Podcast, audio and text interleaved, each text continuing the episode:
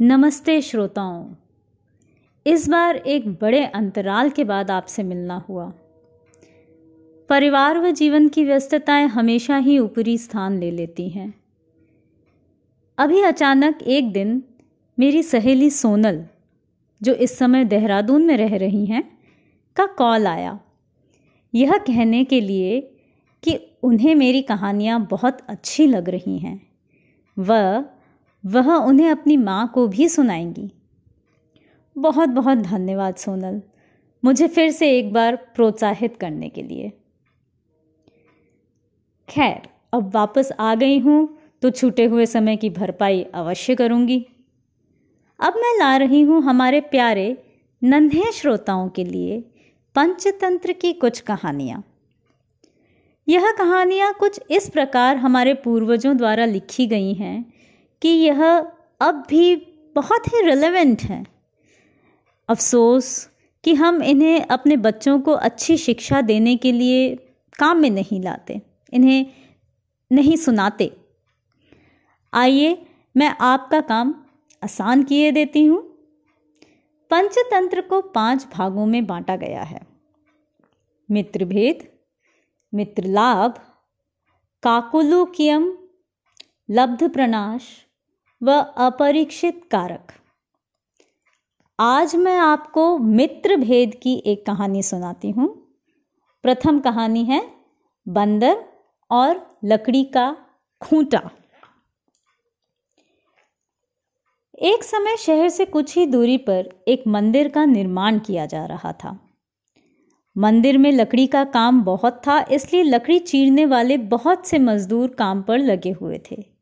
यहाँ वहाँ लकड़ी के लट्ठे पड़े हुए थे और लट्ठे व शहतीर चीरने का काम चल रहा था। सारे मजदूरों को दोपहर का भोजन करने के लिए शहर जाना पड़ता था, इसलिए दोपहर के समय एक घंटे तक वहाँ कोई नहीं होता था। एक दिन खाने का समय हुआ तो सारे मजदूर काम छोड़कर चल दिए। एक लट्ठा आधा चिरा रह गया था। आधे चिरे लट्ठे में मजदूर लकड़ी का कीला फंसा कर चले गए। ऐसा करने से दोबारा आरी घुसाने में आसानी रहती है। तभी वहाँ बंदरों का एक दल उछलता कूदता आया। उनमें एक शरारती बंदर भी था, जो बिना मतलब चीज़ों से छेड़छाड़ करता रहता था। पंगे लेना जैसे उसकी आदत थी। बंदरों के सरदार ने सबको वहाँ पड़ी चीज़ों से छेड़छाड़ ना करने का आदेश दिया। सारे बंदर पेड़ों की ओर चल दिए, पर वह शैतान बंदर सबकी नज़र बचाकर पीछे रह गया और लगा अड़ंगेबाजी करने। उसकी नज़र अधचिरे लट्ठे पर पड़ी। बस वह उसी पर पिल पड़ा। और बीच में अड़ाए गए कीले को देखने लगा। फिर उसने पास पड़ी आरी को देखा। उसे उठाकर लकड़ी पर रगड़ने लगा। उससे किर किर की आवाज़ निकलने लगी तो उसने गुस्से में आरी पटक दी। उन बंदरों की भाषा में किर किर का अर्थ निखट्टू था। वह दोबारा लट्ठे के बीच फंसे कीले को देखने लगा। उसके दिमाग में कौतूहल होने लगा कि इस कीले को लट्ठे के बीच से कैसे निकाल दिया जाए। तो क्या होगा? अब वह कीले को पकड़कर उसे बाहर निकालने के लिए ज़ोर आजमाइश करने लगा। लट्ठे के बीच फंसाया गया कीला तो दो पार्टों के बीच बहुत मजबूती से जकड़ा गया होता है, क्योंकि लट्ठे के दो पार्ट बहुत मज़बूत स्प्रिंग वाले क्लिप की तरह उसे दबाए रहते हैं। बंदर खूब ज़ोर लगाकर उसे हिलाने की कोशिश करने लगा।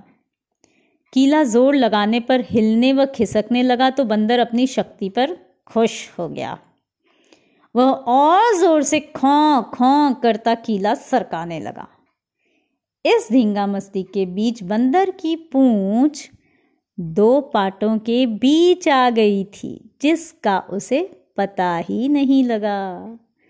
उसने उत्साहित होकर एक जोरदार झटका मारा और जैसे ही कीला बाहर खींचा, लट्ठे के दो चिरे भाग फटैक से क्लिप की तरह जुड़ गए और बीच में फंस गई हमारे बंदर की पूंछ।